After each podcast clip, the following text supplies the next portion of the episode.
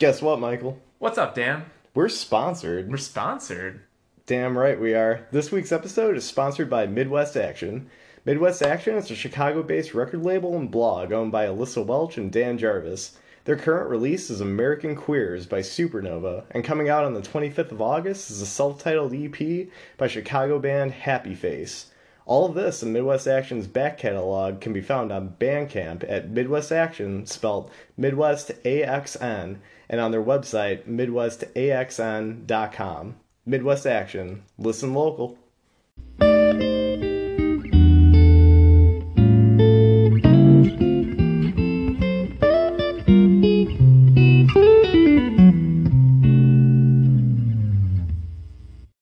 What's up, everybody? I'm Daniel Fioria, And I'm Michael Lane. and welcome to episode 5 of Infinite Canvas Ultra. This week, we're going to be talking about the new Netflix specials of Invader Zim and Rocko's Modern Life. And we will also be doing a deep dive and long form review of It Chapter 2. One of the hottest releases of the entire year. Stick with us, I think it'll be a good one. Gonna be a very good one. We're floating down here this week, baby. Yeah, we are. Stay tuned. So what's up, Michael? How you been? I've been good, Dan. How are you? I'm doing great. You know who isn't doing too good? Let me guess. Is it Spider Man? It's Spider-Man. Poor Spider Man. Poor Spidey. Poor Tom Holland. Poor really. Tom Holland. I mean, I feel like Tom Holland is probably gonna be fine.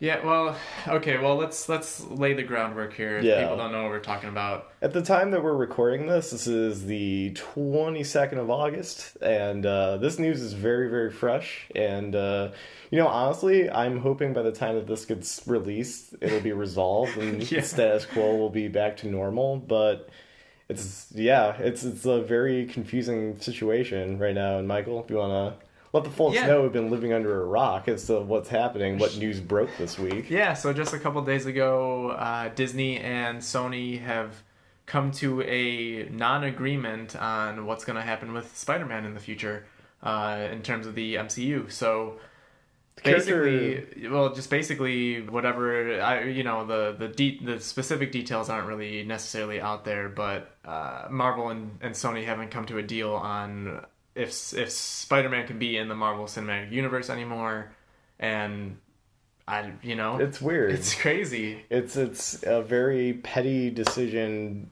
from a company that you know honestly like um Which one? uh, Sony. Sony? Yeah, I, I absolutely think Sony is kind of the bad guy in this situation. Um and that's just kind of coming from like a lot of knowledge about just the way Sony has conducted themselves with the Spider-Man franchise in years before. And uh I- mean basically if mo- one more comes out about this situation i will not be surprised to hear if folks like avi arad who is like somebody who was a huge producer on the sam raimi films and most notably the atrocious amazing spider-man franchise and as well as he's like the lead uh, producer on the venom films that are coming out right now and yeah, are a thing. They're a thing that exists. Um, I, I just really feel like this whole situation is Sony being very greedy. They obviously are have dollar signs in their eyes due to the fact that Spider-Man: Far From Home made a billion dollars and are really not giving a single shit about like what fans care about. So I, I think it's a very greedy, very selfish move on their part, and I'm really not happy about it. I feel like I understand where you're coming from. I have a totally opposite opinion on this. That's great. I I want to hear it. And it's funny we were talking about the other day about the five out of like Disney has five out of the six top grossing movies of this year, and we were looking through the list, and it was you know Spider Man and and the top six grossing movies of this year were Lion King, Spider Man, Aladdin, Toy Story, you know all the all the Disney ones, and the thing that I didn't realize is that we couldn't figure out what this the one that they didn't have was, and it is Spider Man's like. That is technically a Sony production. Yeah. Sony puts, and from what I've read, and I actually have brought up a tweet here where I, this is why I feel like Sony isn't so much the bad guy here, because from what I can tell, Sony are the ones who put all the money into the the solo Spider-Man films. Okay. Uh, they put Which is all- true, and they don't make any money. Sony doesn't make any money even with Spider-Man in the Marvel like the the bigger Marvel movies that include Spider-Man. So That's they don't make too. any money on Avengers. They didn't make any money on Civil War.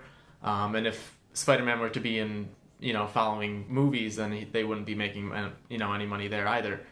And so for me, I feel like you know, and it's also it might also come down to you know just fuck Disney and that is such a monopoly on the you know cinematic landscape and yeah i just i feel like as much as it sucks um, if this does happen you know if this does come to fruition and spider-man can't be in the marvel cinematic universe anymore Mm-hmm. at the same time i feel like it's not all on sony and i think a lot of people are you know there's like the hashtag boycott sony right now and, and people are really mad about it Allegedly, their stocks have plummeted actually Really? within the last few days Wow. of the announcement of this news. like just like sony in general yeah, Wow, that's wild.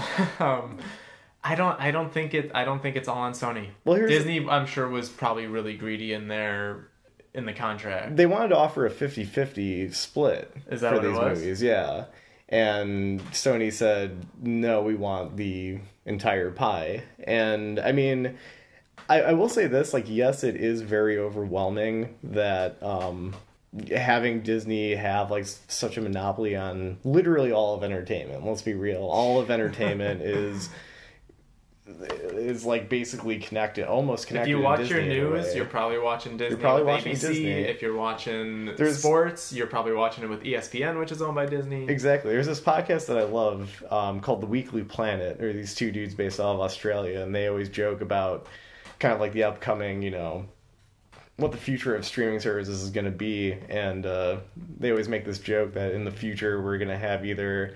Do you want to stay in for a Netflix or go out for a Disney? And I absolutely love that and think that it's so true. And it is very scary. But given the circumstances of the situation, I think this is a situation where there is like a right amount of anger to be kind of directed at it. And I'm coming purely from like a, a comic book fan perspective on this, just that I think that it's going to deeply detriment this particular franchise. Like, yes, I obviously agree that like it is concerning to have, you know, so much of the media landscape dominated by Disney, but the thing that's going on with Marvel and Disney's partnership, I think, is something that has obviously very clearly worked. And frankly, just like as a comic fan, like I'm super happy to see this like the medium thriving and benefiting in the way. I mean, granted, no, it's not necessarily getting people into comic book shops, which is a huge disappointment in my opinion. But the fact that it's like so prevalent in the cultural landscape after being around for like 80 years or so is mm-hmm. like a really beautiful thing and i think this just like throws a huge wrench into that because let's be real spider-man is probably the most arguably next to like D- batman from dc like the most important character of The super, comic like books of the superhero genre. Oh, maybe Superman, but yeah Spider-Man is definitely, I would say, for Marvel, is probably their their shining star. Exactly. And I just like I find it disappointing in that light because it's just like we've been given so much good material with this partnership, especially in the aspect of the storyline of Spider-Man that it's just so what are we going to get now? This watered down less than adequate product that is I mean maybe this could pave the way and like there are certainly exceptions. I mean like you look at a movie like Into the Spider-Verse and to me I think like wow, maybe that would be good if Sony just like, you know, took complete control over this character Yeah. because that is like such a amazing film and like maybe they could do something that is like so indebted and shows a lot of love to this mm-hmm. character and this property without Disney's help. But then I look at a, a project like Venom and these upcoming other Yeah. like non Spider-Man related Spider-Man movies that they're trying to do which at this point now like I mean maybe they will have him in there to a good or bad degree. Mm-hmm. And that just makes me question everything. This is like we had such a nice thing with this having this like literal live action version of of marvel comic books and now it's fucked up because of it and i really don't like that Yeah, I I don't know. I understand I like I said, I understand Sony's move on this part.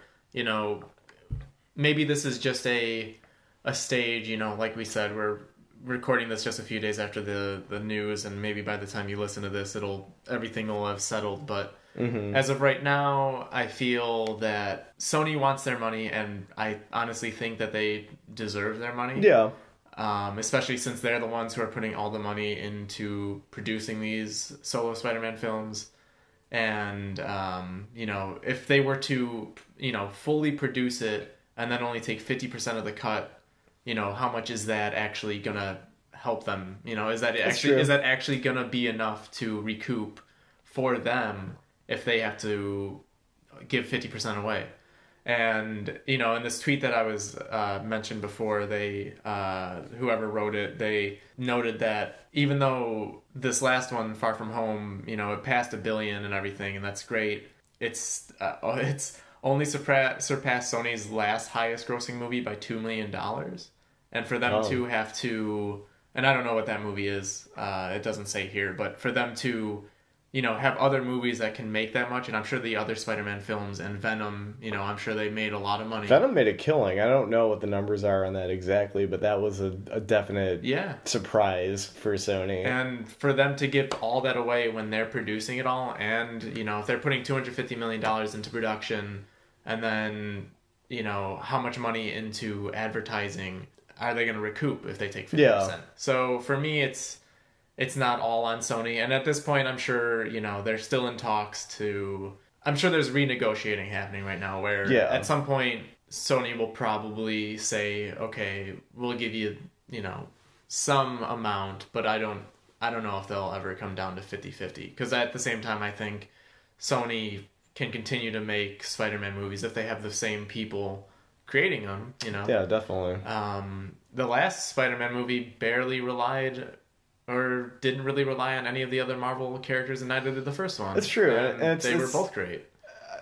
I would. Well, Homecoming definitely did. I mean, Homecoming was like Okay, yes, that- Homecoming, that had, yeah. like a lot. That's true. It did have like the of Iron Man stuff, in yeah. it. Uh, this like Far From Home. I mean, with the exception of Nick Fury, pretty much. I mean, but also like it's kind of interesting also also to think just like how much of the supporting cast though kind of relies on the pre-existing Hmm. Marvel Cinematic Universe with you know characters like Happy Hogan and just the Mhm. whole premise of the fact that you know Spider-Man was Tony Stark's protege Right. and blah blah blah blah blah like that those are such massive massive parts of the plot Yeah, that it's it- like how are they going to continue this It would be hard to write it out. exactly which is another thing that it, like i kind of want to bring up on you know the topic of this is like where do you see this going like where do, what do you think that they could do if if these films exactly continue because allegedly uh, the director John Watts and Tom Holland are signed on for. I keep hearing varying things. I keep hearing like one more film. Some cases, instances, I've heard two more films. I think I've heard two. I find it highly doubtful that Tom Holland wouldn't want to, you know, re up his contract with playing the character Mhm. more. And I'm sure Sony wants that too because he is without a doubt the most popular Spider-Man to Oh, ever yeah. exist. Like, what do you think could happen from here? Uh, we we talked about it the other day, and uh, I think this is your idea. You brought it up, but I think that it would make most sense if they are going to continue this, that they do a multiverse kind of thing. hmm completely just get that character out of that universe that he's in especially with the end of far from home and where it where it leaves off Exactly. i think that makes sense but yeah i don't it's it's it's It's hard to crazy. say it's crazy it's really it's it's wild I, I've like never thought that it's like just interesting to even discuss this to like kind of wrap your head around it. It's just Yeah. like what like what happens from here. It's it's really it's a really weird situation, and I do think that that could be the route that they go. Is just that there's a situation. I'm not going to get into spoilers for this if you haven't seen Far From Home. I'm just going to say Peter Parker, Spider Man winds up in a situation where and I think this may have been done intentionally. I, I think it was maybe written in the way that like, shit, there's a chance Sony is not going to, you know, Mm. re up their contract with us. Like where there would be this out where maybe Peter Parker, Spider Man of this universe would basically have to wind up in another universe. Yeah. Which, to be honest, like seeing Tom Holland in this role and like all the supporting cast in an environment that is MCU free actually sounds kind of exciting to me. yeah. like I will say that's like a definite plus because mm-hmm. if I have like one criticism of the most recent output of Spider-Man films is that it does feel pretty bogged down by the MCU. yeah.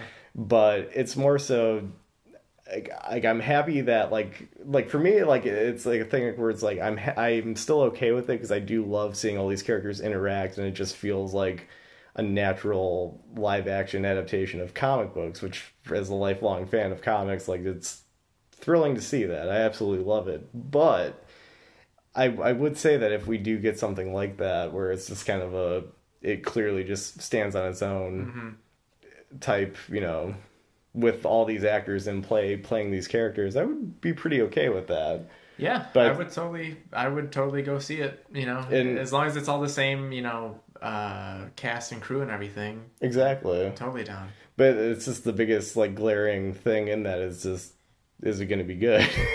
Yeah, that's true.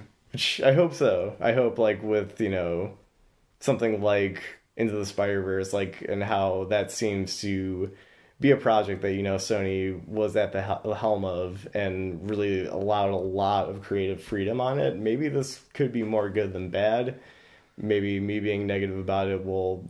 I'm I'm hoping for this. I'm hoping it'll prove to like be for the better, Yeah. and we'll end up being in some like really great stories told with these characters and these actors. But Do you think? know. Do you think that Sony will come to a an agreement with Disney? Do you think that they'll, you know, by the even if it's by the time or not by the time that this recording comes out, do you think that they'll strike strike a deal at some point? I'm gonna say no. No. I, I, I honestly think they're. I think Sony's gonna maybe stick to their guns on this. I actually.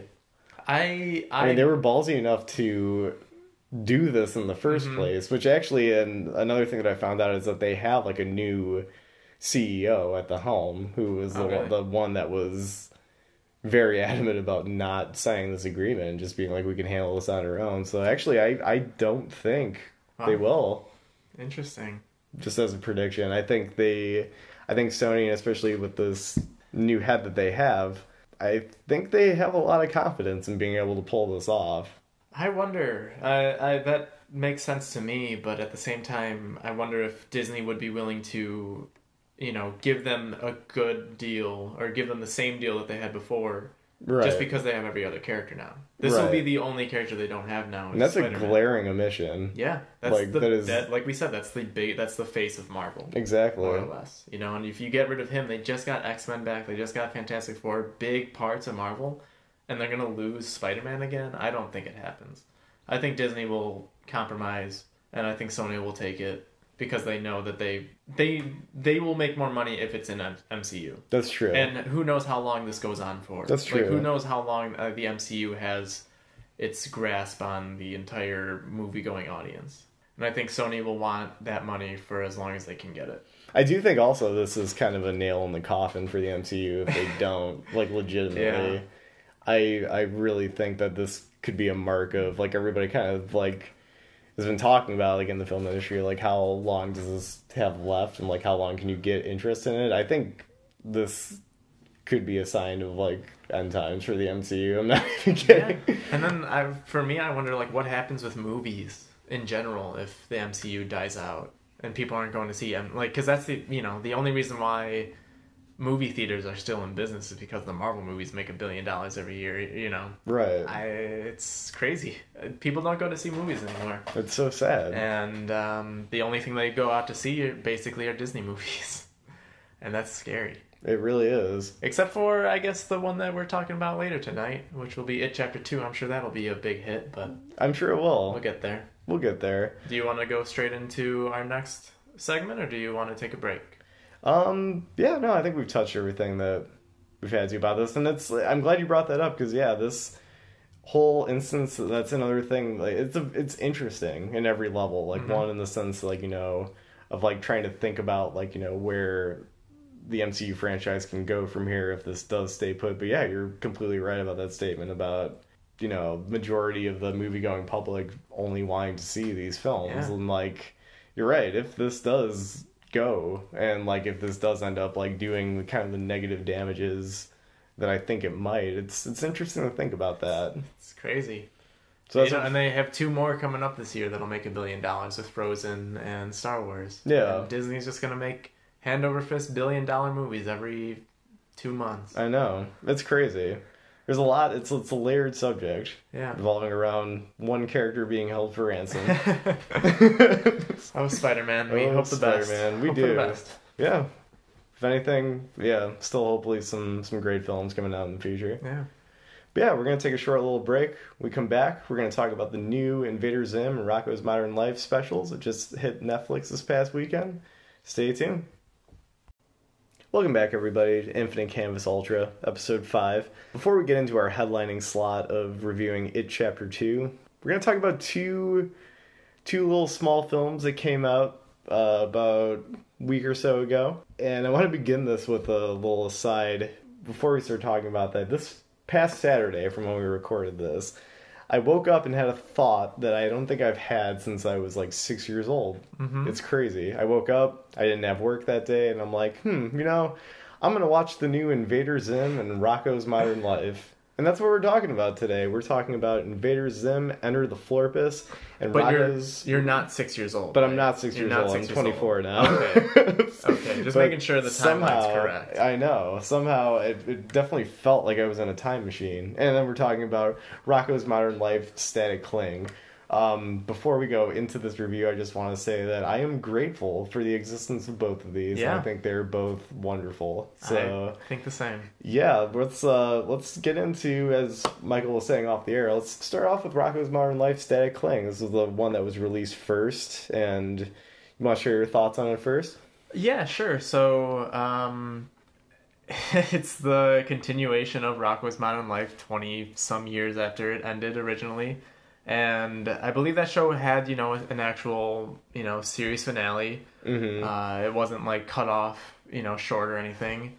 And here they are. Here's our friends, you know, Rocko and Heffer. They're, you know, floating in the middle of space, and which is a continuation of the the finale, I believe. And they come back to Earth 25 years later, and floating in space, watching the same VHS tape of uh, fatheads. Fatheads, a fictional Fatheads for 25 years, and they come back, and uh, everything's different. And it's basically the whole. It's a, it's a 45 minute uh, special. You know, they call it a movie, but uh, you know, I'd say it's more like a long episode. Mhm. And it's basically a big satire on you know today's marketplace with in terms of social media and entertainment and you know just where we are today in in 2019 and well you know we'll talk about the Zim one later but I, I don't I don't think that the Rocko's one was uh, nearly as fulfilling. Uh, but I do think that you know for what it was it was a lot of fun. Sure. um, but you know with the the short runtime and you know I I don't know I, it just didn't like grab me as much as the Zim one which we'll get to but I thought it was you know for what it was it was pretty good and it was really funny I would say I feel way more positively about Static Cling Hmm. than what you just brought up. I think, like, seriously, I was, like, very, very impressed with Static Cling. For the level, just on, like, a, a the way, a stylistic level, I absolutely love the fact that this still looks like a cartoon that was made in the 90s. Right. There is Mhm. no polish, there is no sheen to this. it literally looks like this could have aired in the mid 90s on Nickelodeon. That's true. And I absolutely adored that about it. I loved just the, the goofy premise. I loved how literally everything was intact about this, everything that I love about that original show. Because, like, a lot of Nickelodeon shows from that era, and something that I admire greatly about it, such as this, Ren and Stimpy, you could even say the early years of SpongeBob, Mm-hmm. is that it packs a lot of comedy just into design and just the way that these characters look, their mannerisms, expressions, and all of that is still intact in this. It's a completely goofy story that I uh, 110% loved. It did not miss a beat with in terms of just like capturing the original energy and just like ethos of that show Mhm. and I loved seeing more modern elements um, interjected into it, and I think that it really benefited for it. And I think that like I'm gonna say the same thing about Invader Zim. I think that if we don't get more like a, like maybe a couple other specials done in this, I think that'd be a very big shame. Because like, I really love the Are you talking basis of this project. Specifically Rocko, or like you want other like Netflix to get other Nickelodeon I- properties? I, I mean both. I oh. think I think that'd be really good. I mean, and I would be all for other Nickelodeon properties Yeah. seeing the quality of this. Um, gonna get in a little bit of spoiler territory, and also just one of the things that I found so endearing about this film. And we'll we'll have timestamps. Um, this might get a little bit spoiler for the rest of it, but I gotta say the reveal of also uh, Ralph Bighead undergoing a sex change and Yeah. becoming Rachel Bighead, and the way that that was the way that that was addressed in this. I wish this could have been something that was made in the 90s, in all honesty. It, it takes on a topic. I wish this is something that, like, children, because, I mean, let's be real, I feel like a lot of children are not going to have much of a wanting or interest Yeah. in watching this. I think the way that it deals with that character, the way that Rocko and his friends react to the character once they see her change, and it's just like, oh, cool. yeah, Of They're- course, they're basically they basically just push it aside, like, oh, whatever, yeah, that's cool. it's it, it- that impressed me so Yeah. much. I was just like, it was it was so touching, and I just thought that was like eh, again like just really. I, I think that it kind of exemplifies like not only like what made that show in the first place so good, but like is also just speaks a lot for like how good this special is and just like how well it was executed and like you know kind of going into the Mr. Bighead's like Yeah. kind of like problem with seeing Rachel's change. I thought that was it was great. It was just like it, it was like it left an impact in the sense that like it uh it, it's so great like seeing something so simple take a premise like that take like you know and just run with it in the way that they did in such a respectful and good Yeah. way like i i really think that this thing was amazing if Yeah. if you're a fan of rocko's modern life like obviously Oh, for sure. Yeah, Like, there's, there's no reason not to watch it. Like, it's not gonna like ruin your, you know, your childhood. You know, like all these people. Whenever anything gets rebooted, it's always like, oh, they're gonna ruin my favorite movie. Like, it's not gonna, it's not gonna have any effect on you in like any bad way. It's not gonna change your view on original Rocko's Modern Life. It's actually all the original creator. absolutely Um, you know, the like like Dan said, the animation is spot on. It's not. It doesn't look like it's any you know any much more better than than what the original show looked like. And I also just you know you talked about like the plot and everything, but I also just love the you know Rocko's whole intention for this this episode is just to get his show back on air. which but the, meta Batman's- the meta commentary on that Yeah. it's like people who love rocko's modern life it's like basically we are rocko in that situation we want to see another rocko cartoon just like he wants to see another cartoon and then I, I love it, it. You know, just like what I just said. Rocko at the end, he sees like the new product and he like doesn't like it because it's it's like different from what he wanted. Exactly. And that's like so it is a really great commentary on all that you know that bullshit with you know how people hate reboots and you know it ruins my childhood. You know all that all that shit. But exactly yeah, no, I thought it was totally enjoyable, but it, I don't know. I it for me it just didn't have the same. Uh, it just didn't grab me as much as the Invader Zim one did. sure Um, that's all I, ca- I Per- kind of on. perfect segue into that Yeah. And then up up next, yeah, Invader Zim, Enter the Florpus. Um, always, always was a huge fan of Invader Zim. I think that cartoon is way ahead of its time. It also is something that honestly never should have been aired on a children's television network, in my Yeah. opinion, but it somehow did. Definitely a product of its era because it's like I could never see this being. I mean, this is like is just straight up an Adult Swim show. I feel like It's- it's very proto Adult Swim. Invader Zim as a whole. Yeah. not talking about the the new movie, Right. But Well, it's it's funny. Like I don't know. I don't know that I would necessarily agree with that entirely because you know I watch. You know I see some things like even in the last like five years with like Adventure Time and regular show. Like there's there they like I don't know about Nickelodeon, but like Cartoon Network definitely gets weird. that's true. Def- Cartoon Network definitely gets weird sometimes. But yeah, no, I I I keep going with with what you were saying about.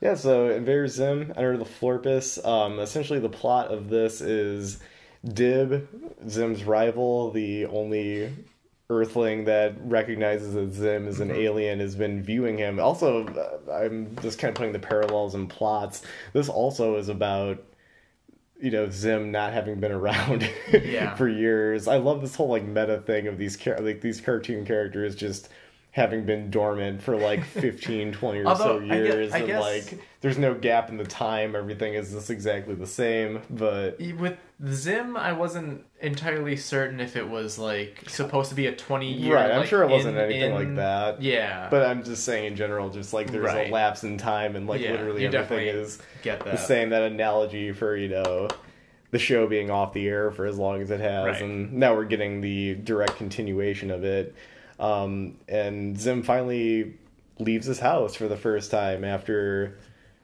however long dib has been watching him dib is now a slobby out of shape mess who has just been confined to his chair Literally butt stuck to the chair. Exactly. He's a mess, and uh, he Zim basically is trying to.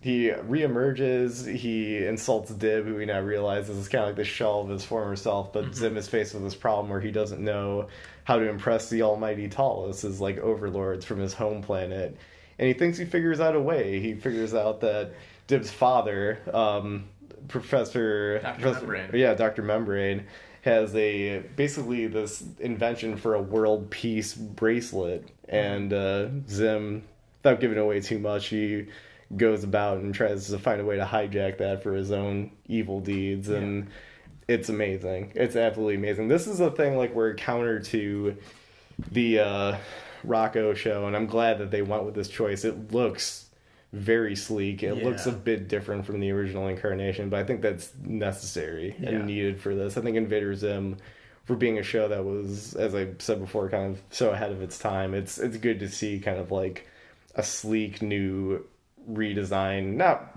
huge redesign, but like definitely definitely some tweaks done to the animation style and just overall look to the show, and it's absolutely stunning looking in Yeah. my opinion. I love it. I think that the story, the plot line is so great. It is so just traditionally Invader Zim, like all the jokes, all the goofy ass plot elements that get brought up when there's a part where uh, Zim ends up introducing a sort of replacement for Dr. Membrane, Dib's father, which is just absolutely so silly and just so in my comfort zone of Yeah. dumb humor. I absolutely love that character so Yes. much.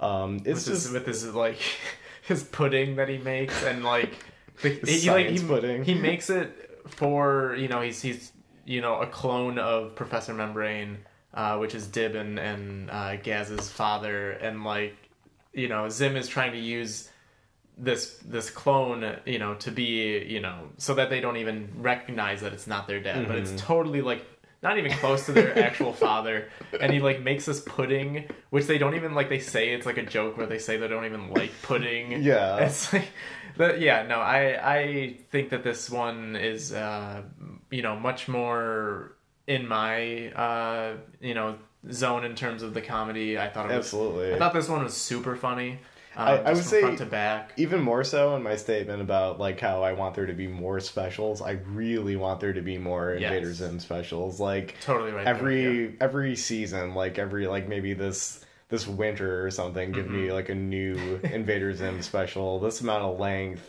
yeah It'd be great. And then- like then- I don't need like a whole series Mm-hmm. again. Like just keep doing it this way. I think it'd be amazing. And I think this one benefits from its longer runtime. It's like Oh, yeah. 75 minutes long compared to only 45.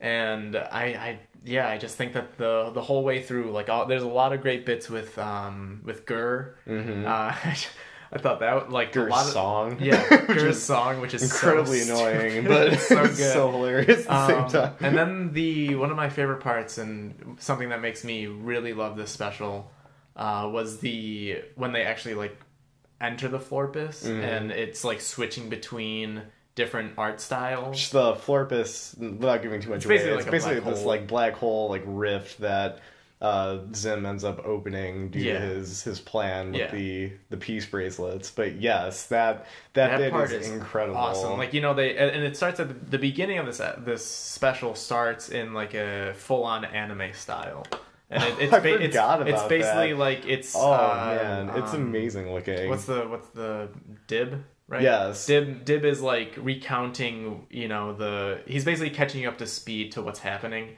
and he's uh, narrating with like him as this like anime character, and and you see like Invader, you know, you see Zim, and like it's basically like him just recounting like his his battle with him against Zim. And it's so it's so well done, and then at the end, you know, near closer to the end, when they actually like uh, you see the Florpus and they and they're switching between these art styles like eh, like you know every five seconds, every three seconds, and it, it just looks so amazing. It really does. I yeah, that part was amazing. I, I thought that I just thought this was a much more substantial release compared to the the Rocko one. I'm gonna agree with that. Absolutely. So Like- that's kind of why I you know come out feeling better about it. Uh, Sure. but I do think that both you know have a lot. Uh, in terms of just you know great quality, Absolutely. And yeah, like this really just caught me off guard with how much it impressed me. In particular the Invader Zim one. Like I expected to really love it, but like I said, I didn't expect to walk out of it with this like huge desire and like wanting to just see more of it, mm-hmm. especially done in this format. And it's just like such a nice reminder of really how well this show is aged. yeah. It's aged incredibly well, in my opinion. I want to go back and watch it. I think it's on Hulu. I um, hope it is because I really want to do the same. So I think I might go back and watch all of Invader Zim. I don't know that I ever saw all of it, but yeah, no, I'm totally down to to go back and watch it now. Yeah, in incredible its- in its series. entire- entirety. It could be definitely potential for a future episode because yeah. Yeah. I haven't seen that and I haven't seen that entire series in quite a long time. And like in light of this, and just it would be interesting to like make that evaluation and just like see like how well this holds up. yeah. But yeah, absolutely great. Just like Michael was saying, amazing tricks done in the animation that were just so great. Amazing story, amazing performances all around. It was nice hearing uh, Justin Roiland of Rick and Morty make a Right. cameo appearance in it. It was cool hearing his voice and Rick and Morty obviously being something that I would say kind of has pulled some influence from the original Invader Zim Yeah. series. And yeah, it's just wonderful. So yeah, if you're a fan of either of those shows, and how can you not be? Especially if you're of the demographic that we are. um, there is a lot, a lot to love in both of them, and go give them a watch. Absolutely. Do you have anything else to I don't say about these? Yeah, I don't think so. I, I- think they're kind of really straightforward. You know, if you if you really enjoyed the the shows, you'll really like them. Even if you you know maybe if you've never watched Invader Zim or Rock Rocko's Modern Life, I think it's it's They'd be- totally worth checking out. They'd be great gateway drugs Yeah. to both of them, in my opinion. Definitely. What would you What would you rate them? Rocko first out of ten. Um, I give it like a six and a half. I'm actually feeling a, a just a strong eight on it. Yeah. Yeah, that's I, I I think it like yeah I don't know it just like really I I, I think I I didn't realize like how much I missed that show and just missed that style mm-hmm. of humor and also like I don't know just like a lot there was like a lot of overlap creatively with that show to SpongeBob Right. and like it was just nice getting that reminder of like SpongeBob being like probably one of the like maybe my favorite cartoon series ever, Wow. especially from childhood. Yeah. Like I guess like yeah, we'll say favorite childhood cartoon series. Sure. It's nice getting reacquainted with what kind of birthed it and like really paved the way for Yeah. that because that show itself is really special and really deserves like all the accolades it gets. Yeah. And then Invader Zim, what would you rate that? Um, I would go a, a strong eight on that one. I'd, sure. I'd go a nine on that. Yeah. Actually, I think it's just amazing, and like I, like I've said before, it's it's like the it's a nostalgia trip and a half, and it's just like in the best possible Mm-hmm. Yeah, way. I, yeah, I think it's it's really funny. I I really enjoyed the Invader Zim one a lot. Absolutely. Yeah, uh, we're going to take a quick break. When we get back, we are going to be talking about It Chapter 2. All right, Stay tuned, it. everybody. It Chapter 2 is the follow up to 2017's horror mega hit, It. Based on the infamous Stephen King novel, It Chapter 2 continues the story of the first film as we join up with the Losers Club 27 years on, as they are required to return home to Derry to once and for all finish off the evil entity tormenting their hometown. Directed by Andy Muschietti, who returns from the first film, and starring James McAvoy, Jessica Chastain, and Bill Hader, among others, taking on the roles of the now adult-sized Losers Club, It Chapter 2 will undeniably be one of the fall's biggest box office hits. But does this film actually float to the level of greatness we all wanted to achieve, or does it sink, unfortunately, into mediocrity? Dan, thoughts? It sinks. It sinks? it sinks. yeah, it kind of does. Yeah. Um, so yeah, let well let, let me just say right now, we were fortunate enough to see this at a uh, a free event here in Chicago. Yes, we were. Um, it was a pre-screening event two weeks before the actual premiere for this movie, like the, the, the wide release for this movie. It was very cool. It was very Yeah. cool to be at this and get together to see it, and now we can Yeah. get this review out and running and Yeah, talk about it. You know, who knows how many t- opportunities we'll have to actually get uh, a review out before you know the actual wide release. But this is an awesome opportunity. But unfortunately, uh, you know, like we said before, this movie it it kind of sinks. It sinks. And um, so before we you know get into chapter two, uh, maybe let's talk a little bit about you know our feelings with the first film because this, original, this movie is you know very much it, it takes you know it's it's it's a continuation of the first one. This is a, really a chapter two. absolutely. Um, so Dan, what did you think of the the first It? I thought the first one was fine. Um, I definitely under. I think it came at the right place and the right time. Yes. Um, I think riding off the high of 80s nostalgia that was created by Stranger Things. I I think that, it, that. Uh, it definitely captured and rode on that that wave quite well. It did what it needed to do, obviously, because I, I work at a bookstore, Mm-hmm. and the level of fanfare and just love that I see for for it and just for Stephen King in general in the last well that first one came out in 2016 right 2017 and the last you know now like two year and a half to two year time Yeah. frame is has been huge i mean obviously before the Yeah. the first it came out it was it was revving up and people were getting really interested in it again and uh you know just a lot of people who you know maybe had a sort of cult like love for the original TV series Mm-hmm. Yeah. with uh blank on his name, Alan Tim Rick- Curry. Tim Curry, yes. Sort of similar. I could see where they were the same. No, not really. uh, with Tim Curry, um, yeah, like it, it became more vocal and became just it was brought into the mainstream, and. That I think movie that's made cool. that movie made seven hundred million dollars at the box office, which is Yeah. it is I believe the highest grossing horror film of all time. yeah, Um, it's cra- it's crazy how much it blew up. Honestly, And I think it's cool. It's cool to see, as Michael and I are both fans of the horror genre. Mm-hmm. It's cool to see horror be have this like little this little niche that's out there. Or actually, I should say, big niche that is so popular and like widely loved. But that being said, that's not necessarily what I look for in my horror. Right. And it like going into the first one. It's fine for what it is, but it was never anything that I wanted to revisit, Mm-hmm. and I haven't since I saw it in theaters, and I've never really felt that much of a desire with it because love a desire too because it never really left that big of an impact with Yeah. me. But it's fine. It's as a mainstream horror film goes, it's it's a fun time. yeah. Um, I think I would I would maybe give it a little bit more props the first film than than you just uh, were saying. You know, I'd, I'd say the first film is probably like a six and a half or a seven out of ten. It's it's it's good. It does what it needs to, um, just in terms of you know introducing the characters and you know the setting is is really well done and I think you know Pennywise. It it's tough because I am you know such a fan of the original miniseries, so I have like this you know huge reverence for Tim Curry's portrayal of Pennywise, Sure. and I don't know like even coming out of the first one, I was I wasn't so on board with Bill Skarsgård's uh, portrayal of the character.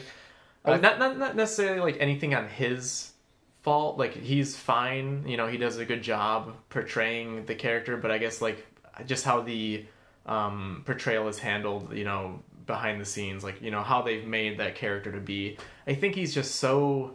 And it, it, this is definitely, you know, a, a bad thing about the second one. Like Pennywise is so goofy, So cartoony. and It's a thing where I think the original the the TV series it it's it's sort of a property that kind of needed to exist in the 80s and I don't Mm-hmm. think down the road should have been try to like be restarted with this lens of like 80s nostalgia Sure. attached to it because it just works better when it's actually from that time Yeah. it has the practical effects to it and it just has that charm whereas with the first movie trying to replicate it just doesn't hit as well in my Mhm. opinion it just feels tacky and the same could definitely be said about it chapter 2 Yeah. but well we'll get to that in just a couple seconds Yeah, I think yeah, just overall, I think the first It is a fine movie. Like Dan said, it is totally,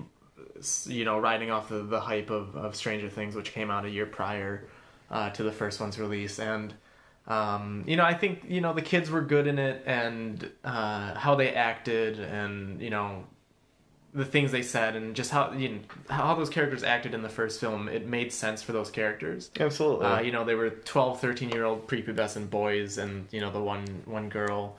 And they, you know, talk shit to each other and, you know, mom jokes and everything. Swearing, and and it, ma- it made sense. yeah.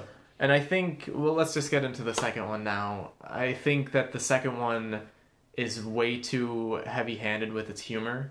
And the Mhm. characters are basically 12 year olds again, but like they're 40 now. yeah, like they talk bodies of 40 year olds they talk exactly like they did as kids. Yeah. And it's it, it just comes off as so it's so off putting.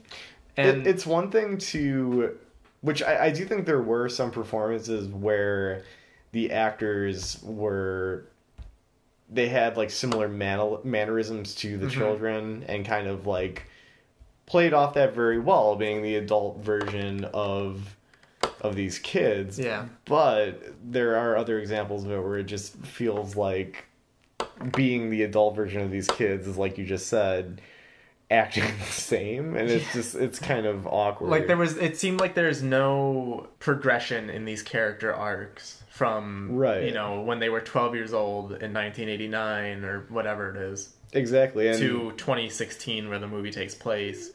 It's it's weird and well let's do you have anything positive to say? Let's start with like positives yeah I think we'll have a, a good amount of negatives to talk about this movie. Um Bill Hader, I'll give you the yeah. first. Bill Hader. I, I was gonna just say that, but I didn't want to. But yeah, see, you like basically just took the words right out of my mouth. Yes, I mean, I'm kind of a, I would say, kind of a slut for Bill Hader because I think Barry is one of the finest pieces of television to come about in the last five years. He is phenomenal acting wise on that. Um, he also writes and directs quite a bit of it, and especially the episodes that he directed incredible. Yeah. absolutely phenomenal work, and it's good. It, it- he's great in this. He's very enjoyable. I would kind of say, kind of falls into that trap of being childlike in his adult form, I, but I think his character it works. Little- it works for his character Yeah. because he his character is he grows up to be a, a comedian and he's Yeah. like kind of like a silly comedian type dude, and it's fine. It works. But I, I would say that his performance kind of does fall into that trap a little bit. Sure. But it's in a positive in a positive way. Yeah. So I would say Bill Hader. I would say there were uh, there were a good amount of scenes. Like there was a we'll kind of say this more. I'll elaborate more in spoiler territory. But some of the scenes with Pennywise, I was pretty fine with. There's like a a scene in particular. This isn't necessarily a spoiler, but there's a a, murder that's about to be committed in like a, a hall of mirrors in a circus, and I thought Yeah. that scene was very cool. It was very intense. Mhm. Um, I enjoyed it quite a bit, even though you could see the resolution of that scene coming a mile away. sure. I still liked it. It was it was fun. I Um, I would say there's not so much anything where I can say like, oh, I really like the script or I really like the directing. I, I, I didn't. It's more so there's there's just bits and pieces from it that I can pull and just certain scenes that I think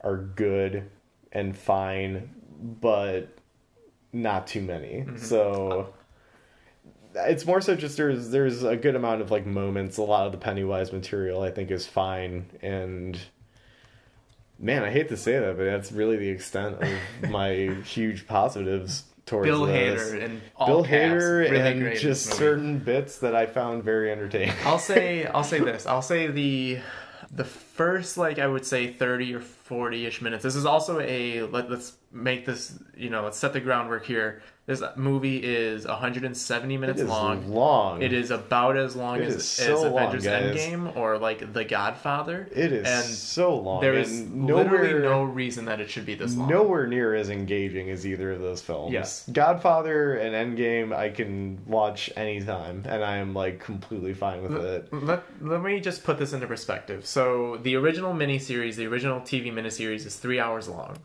It Chapter 2 is nearly just as long as the original miniseries was, and I don't think it adds basically anything to the story. Like, Yeah. there are bits and pieces, there are like the set pieces that they add.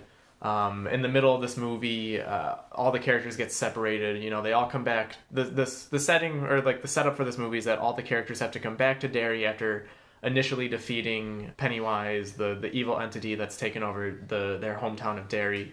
They originally defeated it in 1989 as children, and they made an oath that they would come back to if they ever needed to again. Right. So the thing with it, it comes back every 27 years, and so it's back in 2016 when they're adults now. And at the middle of this movie, they they're all back in Derry, and they become separated to be to find uh, their own kind of knickknacks or like some something that they uh, that represents them uh, that they can burn, and then it, they have like a basically a séance to to finish off the the evil entity. Right. And that middle sequence is like uh, I don't know exactly where I was coming when I first started talking about this, but um, that middle sequence is like so long it adds nothing. That's what I was talking about. It adds like nothing to this movie except for like reasons to see more like variations on Pennywise or like that evil entity. Like more, yeah. and, and Oh, okay. So you mean the um? You know what? Let's.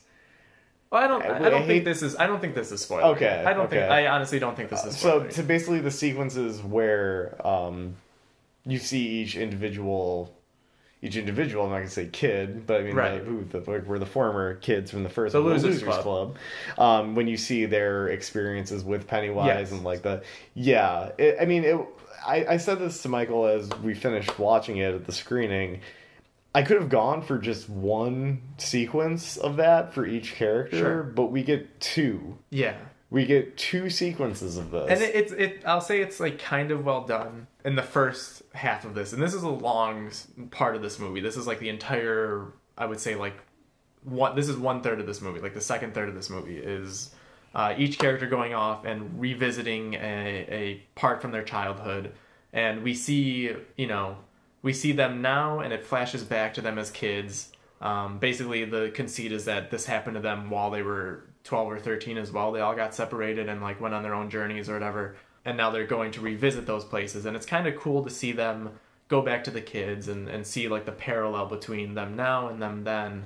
exactly. But like Dan said, we see most of the characters a second time. Like they do another sequence, like another set piece, basically. And the weird thing for me is that the main, not the main character, but the character that rounds all them up again, Mike, he doesn't get this scene. Like he No. do, he's not involved in any of this, which is so weird to me because everyone strange. else gets this part where they go off and they meet Pennywise again. You know, they they have their own like little showdown with Pennywise, and I don't understand why he's not involved, and then why we see multiple uh, sequences for some of the characters. Right. and it just becomes it's one of the things with it's so movie. tedious. This whole Yes. this whole watch is incredibly tedious. It's I, I it's just I mean, and the thing is, it's just like for I I don't understand the point.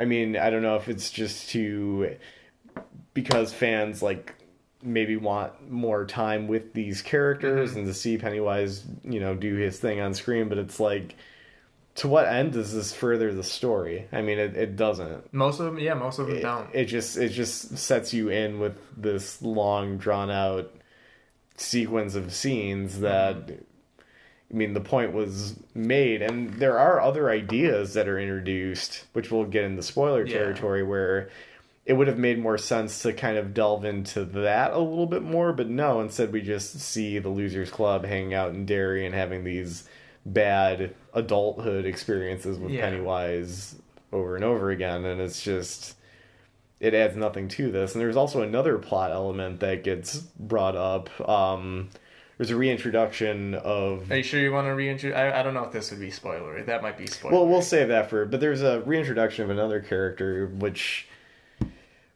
Good lord, that that may be my waste. least favorite part of that entire movie. What a literal waste. But we'll get to that. We'll get into that in the Um, spoilers. I, I do want to say I think the first like 30 to 40 minutes of this movie is pretty good. Um, Sure. I thought the editing was actually really well done when they were like going between each character and they're setting up uh, each character as an adult and getting they're all getting their call from Mike and I thought that was really well handled.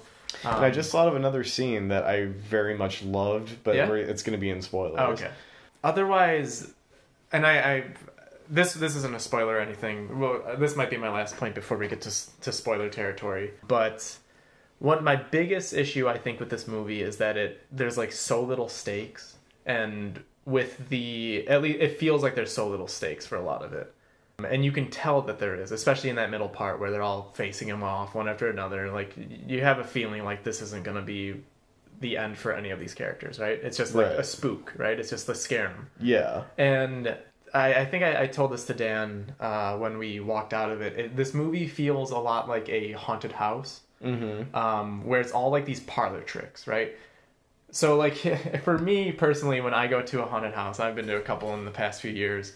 I'm like walking through and laughing the whole time because like it's just so silly. It's so silly. It's, It's so silly to funny. me. Like all like these creepy people who are like trying to scare you, but like they can't do anything to you. You know, there's no harm being done. You're being squished through these like little hallways, Yep. and it's like a it's a funny. It's like funny to me like watching everyone scream and everything, and a lot of it chapter two feels like that. And you know, the first one had that as well, but the first one at least had um like build up like it had Yeah. like actual build up and there were like things you could see in the back. I remember from the first film there's a scene in the library with ben and like this is something you like in the corner of the screen like no one would you know like most people probably wouldn't notice this but he's sitting in the corner you know he's sitting down at the library and in the corner the the librarian is just smiling at him like like grinning at him like this creepy grin and like this movie like there's like creepy moments that you can like latch onto and be like oh that's fucking weird that's scary this movie has none of that It doesn't. and and that haunted house analogy is so perfect because it's so true because then also you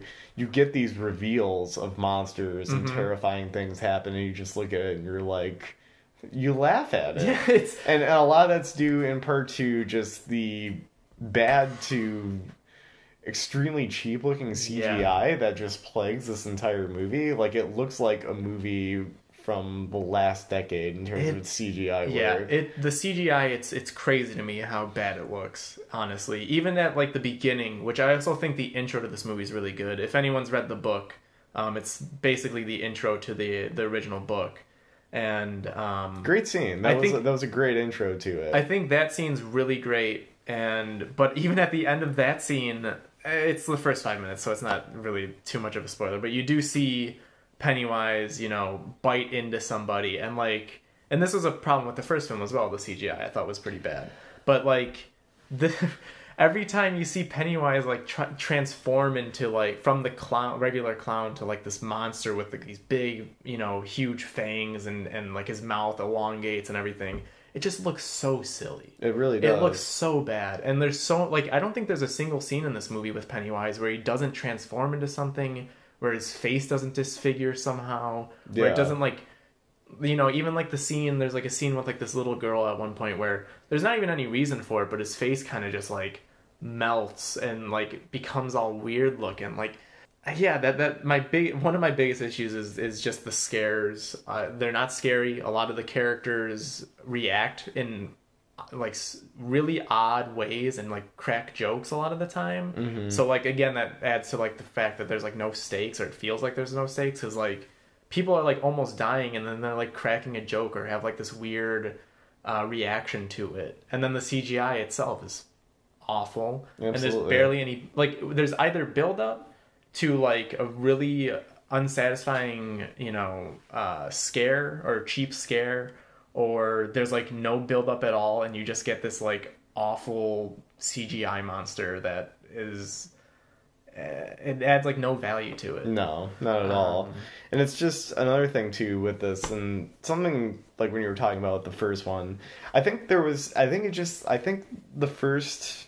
It just had an overall better script. I think Mhm. we had time with a lot of these characters. I think it made for a more engaging view seeing these children like what their upbringing is like what their what you know problems that they go through Mhm. like with um, Beverly's character and her abusive father like it, there was all a lot of elements in play that made for a more engaging story and this is utterly lacking that Yeah. like once you see them as adults it's just like I really do not care The- about pretty much any of these these plots Again, like the chem, I, I don't think the chemistry's there when they're It's adults. really like the kids were really, they were great together. Like, and the scenes we get in this movie where all the kids are back back together, and I think all that stuff's great. Mhm. Um, but where this movie again it, it it falters is you know all these scenes where like it's just one character you're following one character for like thirty percent of this movie, and we're jumping between characters and I don't know they just they didn't it just didn't feel justified. No. Um, and I don't think, yeah, like I said, I don't think the characters meld together as well as they did as kids. Um, yeah. before we get into spoiler territory, Dan, do you want to give me a score on this one? I am feeling a five on it, chapter two. I'm right there with you. I Just right down the middle. Like, it's weird. I think I maybe feel more negatively about this than the score that I'm willing to give Mhm. it. But I, I suppose that just says that, like, you know, despite its numerous flaws, there are enjoyable aspects to it. I do think that this is a film that people that are not myself will love. yes, I will say this that Absolutely. if you're listening to this and you're saying like, "Oh man, they hated it," maybe I'm gonna hate it.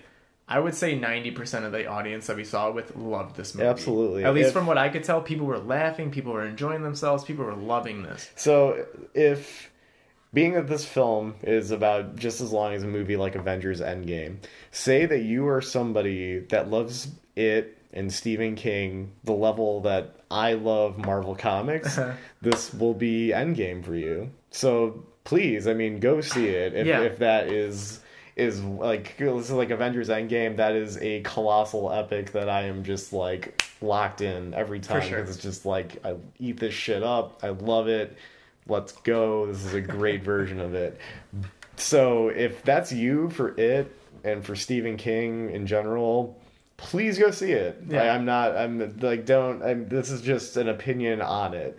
Maybe you'll feel the same way. I don't know. Maybe it won't really be your cup of tea either. But I, I am not discouraging any of you Yeah. from seeing this. If you liked the first It, I don't think there's any reason why you wouldn't see this. exactly, Uh, you know, would you you- feel as strongly about it though? I don't know. yeah.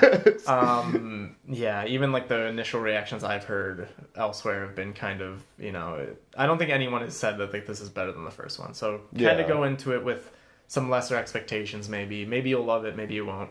I enjoyed myself some amount of the time. I would say, you know, about 50%. Exactly. You know, there are some good jokes here and there, but I also think there's a lot that just isn't funny at all. Or like I could there were jokes that I would I could see coming. And I just Oh, like I would roll my eyes when they came. And I just uh the script yeah like like we said I don't think the script is as as strong in this one like nearly as strong. And uh yeah I would I would totally give this movie a 5 out of 10 Five out of ten from both of us. let's uh all right we're gonna break it off right here if you haven't seen this movie which you probably haven't because it's not out yet we're getting into spoilers if you want to come back after you've seen the movie come join us again we're gonna have a q&a after after we get done with spoilers here so definitely come back but yeah let's get into spoilers dan And also, uh, feel free to inf- uh, email us at infinitecanvasult at gmail.com or tweet at us at ICUltraPod on your Yeah. thoughts. Your just write us a review about it. Yeah. Let's let's hear what you have to say about it, chapter two. But uh, yeah, let's uh, let's take a deep dive into that horrible CGI and like maybe one of the most egregious scenes in that movie for me is the uh, evil grandma reveal. Oh God. And the biggest example of like uh, a film version of a haunted house presenting you with something that is not scary, but is Yeah. just something goofy. Okay, let me let me just say this. When the I don't know if you've seen you've seen the trailers yourself, but the, there was a trailer for this movie that showed basically that entire scene. Yeah. It showed, and if people are watching this or hearing this, it's the trailer with uh, where Jessica Chastain as um, Beverly goes back to her old, uh, where she used to live, her old apartment, and she, you know, meets up. She meets with this old woman who now lives there. Uh, finds out her father's dead. Of course, she's acting very. The old woman Yes. that lives there now is acting ultra suspicious, Yes. and she's like, "Ooh." And I think in the Come on trailer, in for tea. in the trailer they like there are moments where like you see her be real weird and like you can see her in the background she's like naked or whatever and it's like you're like what the fuck this it's like actually set up in a you know fairly we- it's fairly Right. well done like it could land, and It then could be very and in the trailer good. it works because you don't see the awful CGI grandmother and then and you when you see it in this movie I I you I, I my, my jaw dropped. She comes out so as bad. this like stock green looking old woman with these like bulbous huge eyes Like, like, pug eyes kind of It's almost it like just if, like- looks, it looks hideous. if anyone It's remembers terrible. Pumpkinhead yes. like this long like super tall like eight feet tall super skinny old woman saggy little tits. It's so gross looking. It's so weird. It's it takes you out of the moment so much and like her mangle like her face dimensions just don't even make sense and she's No. like come give grandma a hug or like whatever it's, bullshit it's line so laughably bad it's so bad and it takes the entire like air out of that movie it, it squeezes the air out of the balloon as you might say 110%. Um, and uh, yeah, like now that we're in spoiler territory, one of the biggest things I want to get into, which I feel like there should have been more of an emphasis on, is why, why don't we just get more of Pennywise terrorizing Derry in 2016 when this takes Sure. place? And like instead, I, which they, they dabble in that, but that scene I was talking about before with the.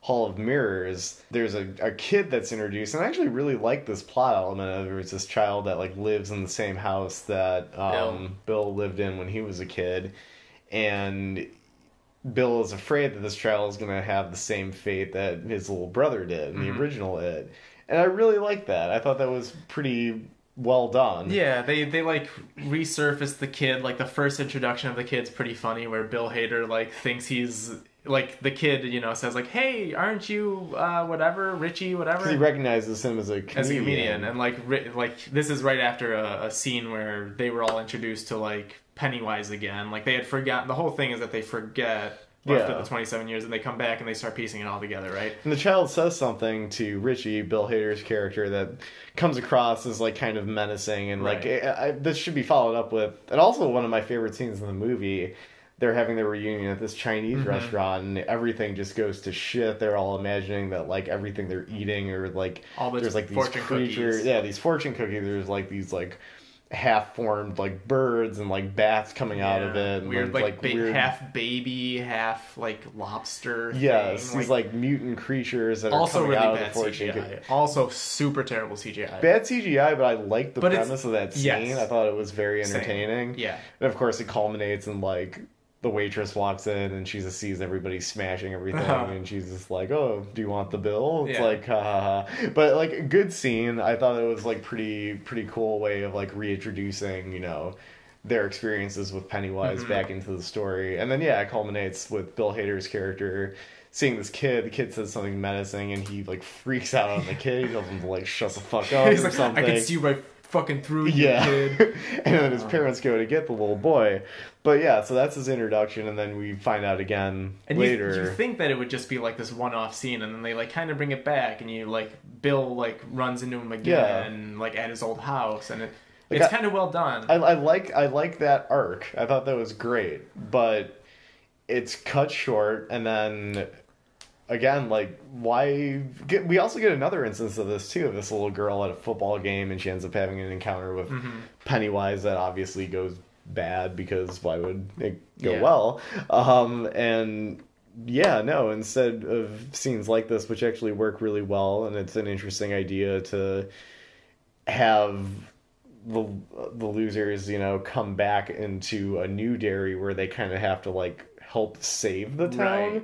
which would have been a much better It's- plot. It's less about saving the that. town and just more about like them just It's wanting just- to defeat it for their own personal exactly reasons it's, almost. It's you know? very weak. um, And speaking also of, of like horrendous plot elements in this movie, we get the reintroduction of the bully from the first Henry movie. Bowers. Yes, who Um, is like he is now in a mental institution and he is being declared insane after the events Yeah. of the first one and why why Yeah, did we he's- ever need to delve back into this Yeah. plot element not Well, it, it is, you know, it's taken from the book, I'm sure. It It's is in the true. original miniseries, at least. So That's I'm sure true. it is taken from the book. But, but it just in.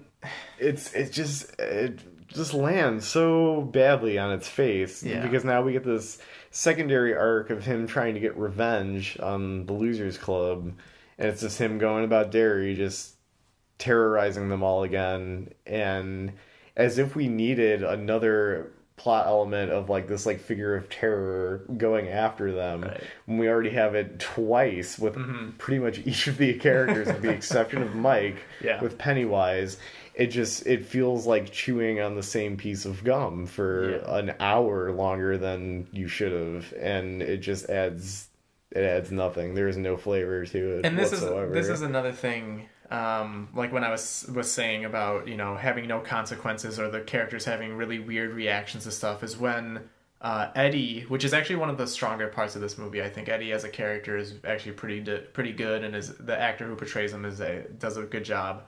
But eddie gets stabbed in the face by henry bowers and like just like walk like he, he like walks it off and it's like made into a joke. Like it's such a weird reaction from him and like doesn't make he doesn't like yell for help or anything. He just like no. gets stabbed and this is the guy who is like afraid of everything and he is able to stab henry bowers back and then it goes into this whole other thing and yeah. I just it didn't make any sense to me. It's like another one of those moments that i i think the writing is is honestly kind of bad in this movie. It's a, it's a glaring plot inconsistency Yeah. it's just it's no good Um, it's it's really not good But like uh, one of the scenes I really love, like it, like the little girl when she goes under the stands and you know meets Pennywise, and I thought it was really cool that she was like, "You're not my friend. You're fucking creepy." like Yeah. I thought that was really well done, and the intro scene uh, where the the gay couple is um, they're it's this, it's this gay couple that are at a festival um, in Derry, and they they walk off and and they get like harassed by these teenagers, and then they they walk over to this bridge. They leave the festival and they walk over to this bridge, and the, the teenagers follow them and and they like beat these two uh, gay guys' ass asses basically, and they throw the one over the bridge as he's like having an asthma attack and he's like beaten to a pulp and um you know the the boyfriend you know runs down and he, he's like gonna try and save him and then pennywise is on the other side and it's actually like a really well done scene. Absolutely it's a great intro to um, the movie. up until i think that moment where pennywise gets the the guy and he like his mouth becomes like this weird like the cgi happens and it like Mhm. ta- again it takes like the whole air out of the the movie. Like it completely. it, you know there's there's no practical effects in this movie. And i am i am a you know i'm a i'm not a strict like has to be practical effect guy or anything but like that is my shit. Like i love that stuff. Like john carpenter's the thing is like one of my favorite movies of all time and like 100% the special effects in that movie still hold up today. There's actually like a weird reference in it chapter 2 to that movie if you didn't notice with like the head the Yeah. spider head. But like it's all, all of it is so one of the best done one of the best action films of this decade and also a warner brothers picture mad max fury road entirely practical Mm-hmm. Yeah. effects like i think it would have made for a much more substantial experience if they would have gone in that route and, and, you like, think about like pulled off those effects like that and they very well could have they there are there are But no. totally there are totally villains in this movie or you know like entities uh, or shapes that pennywise takes that could have been done in practical effects they did not have to be cgi nope You look at something like Conjuring 2, which has the Crooked Man, which, you know, they suited up Doug Jones, that guy who is always in the Guillermo del Toro movies.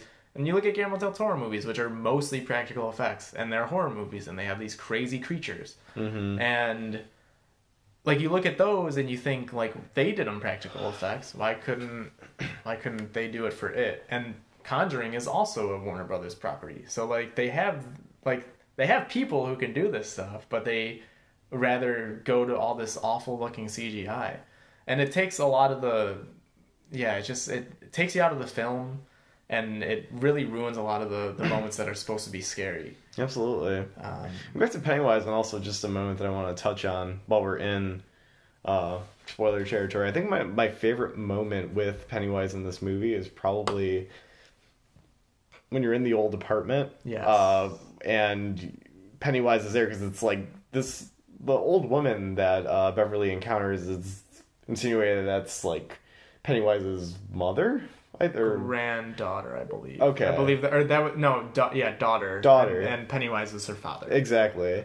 And uh, you get a shot of Pennywise just no makeup. no makeup on, but like every time like it cuts to Beverly and then it cuts to him, he's like transforming Yeah, over he's like time. he's like and putting on the makeup, and it's actually a really well done scene. absolutely love that scene. Yeah. I thought that was incredible. And like his like his he like starts crying blood, and like it, Mhm. it makes like the the you know the paint like the red paint that he you usually see him as. That was actually fantastic. really well done. Really love that bit. I think that was like one of the like most clever scenes in Yeah. that movie, and I really enjoyed that quite a lot. But Well, uh, well, did you have more on on that? not really. I just kind of wanted to touch on that that moment because I I really enjoyed it. And I, I actually have a, a big problem with Pennywise in these movies because I don't think Pennywise is done well. Like I don't I don't think that character is really well realized. He comes No, he comes off yeah. as so creepy the entire time, but like he's always undermined by these awful effects, and he's always just. I don't know, like Tim Curry had, and obviously I'm coming to this with like my, you know, my rose tinted glasses coming from you know my fandom for the for the original miniseries, and Tim Curry was is fantastic. Tim Curry is Yeah. hundred times better as a Pennywise than than the one that we get in these movies, and he he just he had like more fun with it. Like it was more enjoyable to watch Pennywise. Every time I see him in the new iteration, I just like it just doesn't come together. It's the stereotypical I'm a creepy clown Yeah, guy like, performance. there are like so many moments I can like pull from, and and that just ama- does nothing for me. And- There's nothing intimidating about Yeah. that. It just feels like a focus group thing where Yeah. it's like, oh, this is what a scary clown monster should act like. There are literally moments from the original miniseries that I would say that are far scarier than anything that this movie has. And like that original miniseries was from 1990. It was a made for ABC TV special like and somehow Tim Curry's performance and the effects that they do and just like his his I don't know, just yeah, like his performance is just so much better and he he comes off way creepier than than Bill Skarsgård's performance could ever come across. Absolutely. And then the end of this movie also fucking sucks. I think. Pennywise was beaten by self confidence and like not being afraid of your fears. What the fuck? like, okay, again, what the fuck was like? Why when he's getting beaten down, he's you know the spider, and like that whole sequence is so stupid. I think with like the big spider and like Pennywise, and he's like following him around, and it's supposed to be like this big bombastic uh, climax, and I think it's all just like pretty terrible. Honestly, some of the best CGI of the whole movie. Somehow, it's like they spent their entire budget on that part, but right at the end, like when they beat him down, like we're not afraid of you, blah blah blah. He like turns into this weird like baby, Mhm. like melted baby thing, which is so fucking weird. It's like again like one of these things that just It, it's Why? it's so tacky. yeah Like, of course, like you big scary monster, which was once a big scary monster, now he's a little baby. Yeah. Like it's it's such a corny way to drive that point home and to like give this situation finality. Like it's just it's silly. um, It's very silly. And I know we're rambling, but like um, another thing I did like was the was Richie's character and um, how they introduce him basically as like a clo- closeted homosexual. Yeah. Um, and his like love for Eddie. And I thought that was super sweet, and I thought there, like Bill Hader, like like we said before, Bill Hader is the best part of this movie for sure. And his performance, like he's funny, but he also gets super serious and like the end scene where you know Eddie's dying in his arms, and he's like, "We can save." Like it, like I felt it, like where he's like, "We can save him." Like, come on, It's guys! and they're like pulling him apart from him, and like I actually was like, "Damn, this fucking sucks." Like I like those it are the two real. best characters it, in it that felt like if you were with a friend who Yeah. had just like had something like something tragic happen to them and you want to try to save them but you know that they're they're going Mhm. like you feel it you feel that kind of intense emotion from his performance in that and it was really great He was really good. Um, I don't know. Did you have anything? I thought like the whole Native American thing was like so god patched together. That seems like I'm sure that's something from the book. that's like mike's way of like beating them or uh, I feel like he this isn't what happens at all. I'm just being a dick, but he's just like, I had an ayahuasca session, and I realized that if we get in into get into a a circle and we summon demons, we'll Yeah. we'll beat Pennywise. Oh, it's God. like it's so stupid. It's so cheesy. It's so so stupid. um, uh, yeah, and I, that whole legit thing thought that was that, stupid. like, for a moment, I was kind of thinking, like, oh, that's legit how they're gonna conclude this. But then, no, they do it with a maybe even more stupid way of them the just. of Or with the spider, and then them just, like, insulting him. realizing, wait a minute, if we're not afraid of him, we take away his power. Which, like, they already did in the first movie, right? Like, wasn't the thing that they did in the first movie? Um, so, like, yeah, the, the entire finale to this movie is basically the same as the first They didn't even need to summon spirits to, to kill Pennywise. They just had to do the exact same thing Oh, they did man. when they were 12. Yeah, Yeah.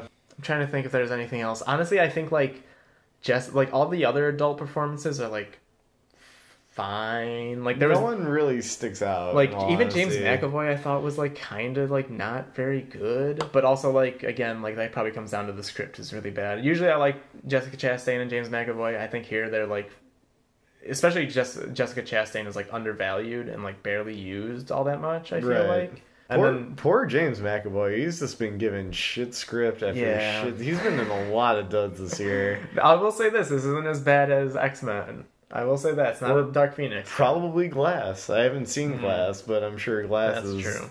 atrocious as well. And he pulled off an American accent, okay, and Yeah. had a had a stutter. yeah, yeah. You know, to be a, an English actor and have to do the American accent plus a stutter, like it's pretty pretty So impressive. I'm not going to knock James McAvoy. I will say that uh, I, I didn't really mind Jay Ryan too much. I thought he kind Which of he? he was like the he Ben? heavier kid. Yeah, yeah, Ben, who is now like a it's all right.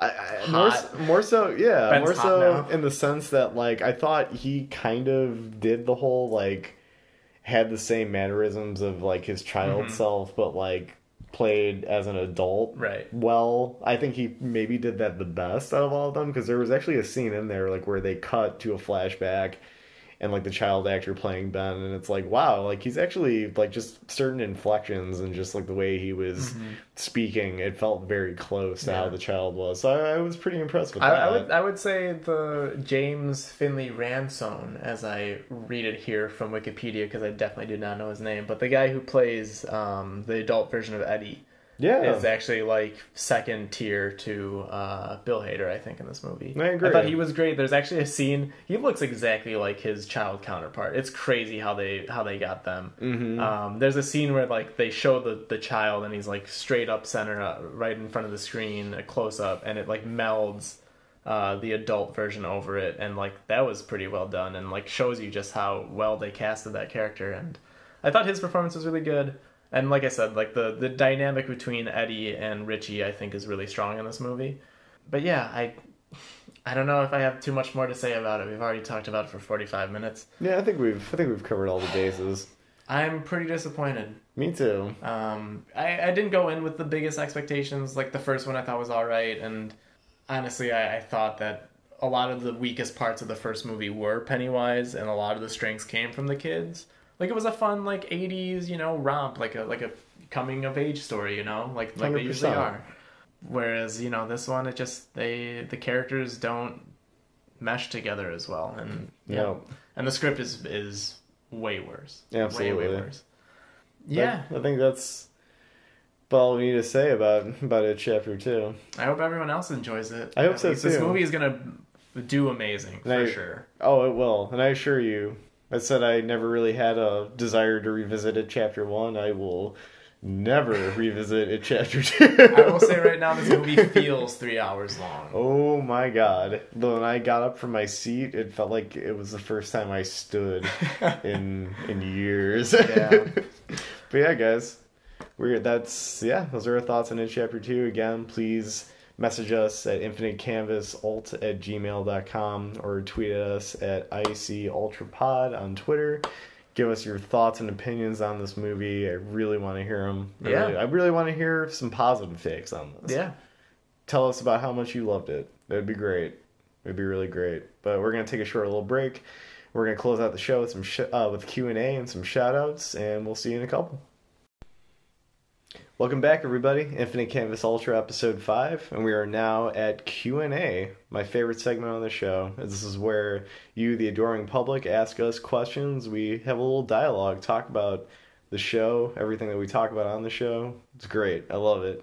First question comes in from Alyssa. She asks, it might be a little early to ask, but are there any good Halloween or October horror movies y'all are looking forward to?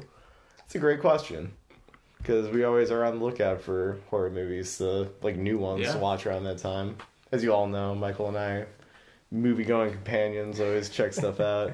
kind of more on the lighter side, not necessarily a scary horror movie, but I am definitely looking forward to the new Zombieland, Zombieland Yes. Double Tap, which is supposed to come out October 11th. Finally, man. I know. Ten years in the 10 making. years. It's I crazy. am very excited for this. Everyone's back. Jesse Eisenberg, Woody Harrelson. Same cast 10 years later. Um, It's it's amazing seeing like especially Jesse Eisenberg and Emma Stone like how much how their careers have blossomed Yeah. since then. It's like kind of amazing to see them coming back to this property and it's great. I'm looking forward to I it. I think the beginning of the trailer, I love the beginning of the trailer where it's like, it's naming all the actors and it's like Academy Award nominated Jesse Eisenberg, Academy Award winning, you know, uh, Emma Stone. It's like, it's so funny that 10 years ago, Yeah, they would not have, they, yeah, like they did not have up-and-comers. that. like nobody really knew at that time and look at them now. It's pretty amazing. It's crazy. Um, and yeah, I'm a huge fan of the original Zombieland. I haven't seen it in a number of years. I hope it holds up. I watched it again recently. It's uh it's a little goofy. Yeah. But I still enjoy it. I think I kind of enjoy it on the level of like I, how much I enjoy Superbad, probably. Oh, I love Superbad. I really love that movie. I actually watched Superbad pretty recently, and I thought that movie was just as funny as it was back then. That movie is phenomenal. Yeah, I, I had similar feelings with the original Zombie Land. Like it's it's just a really good time. and I was grinning ear to ear rewatching it again. So I'm very excited for that. Um, I'm pretty interested in Three from Hell, which is the the third in the uh, trilogy from Rob Zombie, uh, following up House of a Thousand Corpses and The Devil's Rejects. mhm. Um, uh, it's hard to say, like with Rob Zombie's recent film output, or actually like most of his film output is not very great. But I actually do really like House of a Thousand Corpses, um, and Devil's Rejects is actually like a pretty damn good movie. And so I, I guess if they're gonna like continue that, that's really interesting.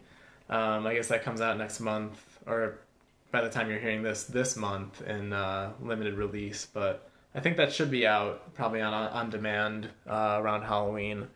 So that's something like I'm kind of pretty interested in. I'll, I mean, I'll watch it. Have you ever seen? I actually uh, haven't. no. Um, I don't know if House of a Thousand Corpses really holds up, uh, but Devil's Rejects is actually a pretty, pretty damn good movie. I'll have to stop sleeping on those. Yeah. And speaking of sleep, Huh? Coming up from uh, another one that I am excited for. I'm hoping it's really good. It's also going back to who we've been talking about for a large portion of the show. Yeah. Stephen King's Doctor Sleep, which is coming out. When's that coming out again? November eighth. Yeah, So a little bit after little bit Halloween. past Halloween, but still fall. Still But- spooky time. Yeah, so, I I don't know that I would have said that I'd be so much interested in this movie. Uh, just as like a sequel to The Shining, like how do you follow up The Shining? And I don't know too much about the book. Um, I, I feel like I've heard like pretty good things about it. Um, but the fact that they have Ewan McGregor is pretty damn good. absolutely. And Mike Flanagan is directing this, and if you know, if you don't know Mike Flanagan, he put together um, House, uh, The Haunting of Hill House, Mhm. uh, Hush, uh, Gerald's Game, which is another Stephen King adaptation. Yeah, he's made some really great horror movies, and, and I think Haunted of Hill House or Haunting of Hill House is like one of the best like series on Netflix, probably. I need to watch that too. That show I've is so good. Never watched that. So yeah, I'm totally uh, in for whatever he's got up next, and if it's a sequel to The Shining, uh, the trailer looks pretty good. So Absolutely. I'm down for that. Thanks for Um, that. Yeah. Oh, I was gonna say, um, did you have any kind of, you know, we're talking about like Halloween and October movies. Did you have any things you kind of go back to? Uh, I feel like I always end up watching The Shining yeah, around Halloween. that's perfect. I mean, that's uh, my favorite. I would say probably my favorite horror movie of all time. Um, and yeah, I just am like I always like I actually both Carpenter films, The Shining and The Thing, not like traditional, you know, kind of like Halloween time Shining's horror. not a Carpenter film. Oh, that's right. Kubrick, That's right. It's Kubrick. Yes. Duh. But- um, but the thing. yeah, The Shining and The Thing. I, I feel like I always get like an itch to like want to watch those Mm-hmm. movies in October, like right before the week of Halloween. Yeah, So those are kind of like my two classic horror go tos around that time. nice. I always go back to Return of the Living Dead, which Oh, is yeah. one of my favorite movies of all time. Uh, it's not a scary movie at all. It's you know, so I'm sure Zombieland has so much indebted to uh, Return of the Living Dead, um, but just one of the most fun horror movies, maybe the most fun horror movie of all time. Yeah, I always go back to that one. Otherwise, I'm sure I'll be returning to to a lot of like classic '80s movies. Uh, I, I, I love the schlocky '80s horror, but Definitely. I actually have kind of been wanting to go back and watch uh, some Nightmare on Elm Streets recently. That'd be fun. We, we talked about those recently off air, but those are ones that I kind of want to revisit because I haven't watched them in a number of years. Absolutely. Always good. It's Thanks a for great, the it's a great question. franchise. Yeah, thank you, Alyssa. That was, a, that was a great question.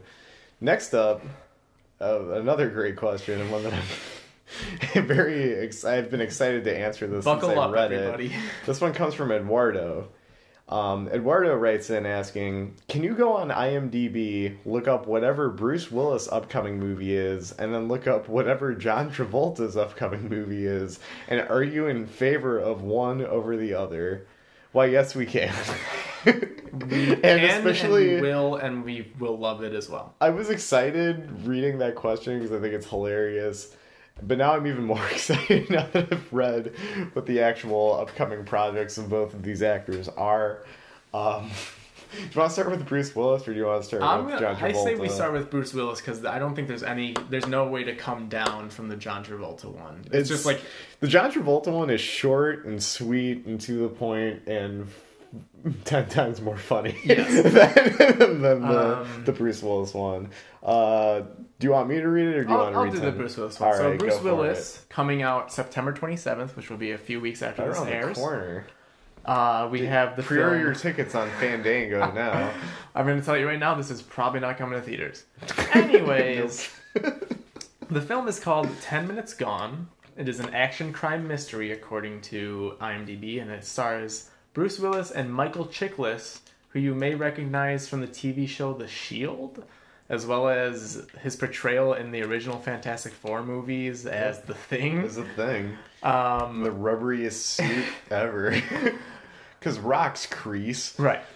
Oh, God. Maybe they should have had CGI back then. Um, so, 10 minutes gone, the, uh, the synopsis here says A crime thriller that centers on a man whose memory has been lost due to a bank heist gone wrong. The character will need to piece together the missing 10 minutes from his memory in order to determine who sabotaged him. Ooh. Just go on to the next one, because honestly, that movie sounds awful. And then next up, we have The Fanatic, starring John Travolta. In theaters? August 30th, 2019. Oh, wow, that's that'll be out by the time you hear this. Oh, it will. That's that's coming up next week. Maybe we'll have to review it one day. I maybe we will. Um, so the fanatic is about a rabid film fan who stalks his favorite action hero and destroys the star's life. That's it. and it is directed by and written by, co-written by Fred Durst The one and only Fred Durst. of Limp Bizkit fame. oh my god. So it's clear that the fanatic is the one that I would watch out of these two. I yeah, there is no way I will tell you right now. I'm not gonna watch Ten Minutes Gone. I am very interested in, interested in seeing what the fanatic A Fred is. Durst joint? Come on. And I feel like I've seen. Come on. I've definitely seen stills from this movie. I don't know if I've seen like actual trailers, but just look at John Tra- fucking Travol- Travolta. Just look at him. this is an image of John Travolta wearing a Hawaiian shirt with plaid cargo shorts and, And his haircut. he has this crazy I don't even know what to call that haircut, but it's it's quite a haircut. oh my god. Uh, I think there's a mullet in the It's back. kinda- oh, yeah, it's a definitely mullet. a mullet. This looks very interesting. We're just kind of Um, scrolling through a slideshow right now of stills from the Fanatic, Uh, and I'm sorry, listeners, that there isn't much of a debate going on. That one side doesn't. That one side's more passionate. Oh, Fred there's Durst? there's Fred Durst looking like a director. Uh-huh. He's got his hands out. There's a light shining on him. He looks legit. He looks legit. Yeah. Uh oh, something bad happens to John Travolta's eye apparently. The shot of Fred Durst making a like whoa face behind John Travolta, and John Travolta has like one of his eyes gouged out. So, be a good time. Is it? Is it? Did he do the, the eye gouging himself? We'll just have to find out. Is is he actually the star? Does he have split personality disorder? And is Maybe. he like could be interesting. I am totally down to watch The Fanatic. Absolutely. I think we should 100%. I think we should legit seek this out and maybe review Definitely. it. I, I think this could be something special. But yeah, thank you for the question, Eduardo. That was that was great. Thank you for basically tipping us off to this movie Yeah. like without actually doing so. we really appreciate it. Hopefully now everyone else is gonna check it out too. I hope so. I, I seriously hope so. But yeah, that closes out Infinite Canvas Ultra episode 5. What show would we be if we didn't completely close out with some shoutouts? Michael, you got any shoutouts for this week? Hmm. Shout out to Warner Brothers and the Regal Cinema that uh, had the screening for it Chapter Two this week. I agree a thousand percent. This that was is- a great experience. This is something that I hope we can do way more often. Hopefully. Absolutely. Um, we, we were even saying off air, maybe if uh, Joker comes out, uh, maybe if there's a pre-screening of that, it is a Warner Brothers joint, just like it. Absolutely. Um, that would totally be something uh, I, I would definitely be down for. So thanks to them um, for holding that and for also having two dollar garage parking in the city of Chicago, which is unheard Amazing. of. Um, shout out to free or not free parking, but cheap parking. Absolutely. Free par- uh, cheap parking, not free parking, cheap parking. That's where it's at. Yeah. I'm gonna give a shout out to Bill Hader for carrying yeah. it chapter 2 hmm Like I kind of knew he would. Yeah, we all we all knew he would. So big shout out to him. Absolutely. Also, uh, shout out to shout out to Fred Durst. I hope the fanatic is uh is a cult hit for him as he is, I guess, embarking on a directing. Yeah, uh, I guess I actually looked him up before the show when we first got this question. He directed uh, Ice Cube in a movie in like 2008, um, in like some family film. But um, this is his big sophomore film, so Absolutely. ten years in the making. John Travolta, uh, sounds pretty good to me. I'm, I'm in. Uh, shout out to the band King Gizzard and the Lizard Wizard. Their new Okay. album, Infest the Rat's Nest. Mwah. If we had more time, I would have loved to have done a review of that. Maybe I'll do one on a future episode. Great album. My favorite album that came out this week. Um, also, shout out to my friend Cameron. It's his birthday today. Awesome. Shout out, shout out to you, Cameron. Happy, Happy birthday. birthday, Cameron.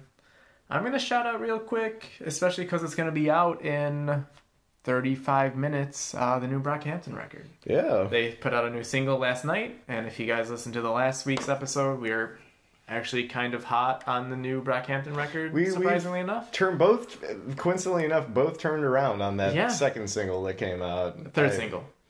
Well, oh Yeah. yes, we turned Yeah. around on the second single as well. So I And this new one's good. absolutely. I mean, I, I've always been hyped. I'm a gigantic fan of them. I mean, even more so hyped now that I'm kind of super positive about the last singles that have come out in this album cycle, this promotional Yeah. cycle. So should be good. I'm looking forward to it. Yeah, maybe we'll have uh, more to talk about them coming up very soon. Wink. I think that's all I got, Dan. That's all I got too. This has been a good one. All right. You want to give a shout out to our uh, sponsor again? Of course I do. Big shout out to Midwest Action. Uh, you can find them at midwestaxn.com.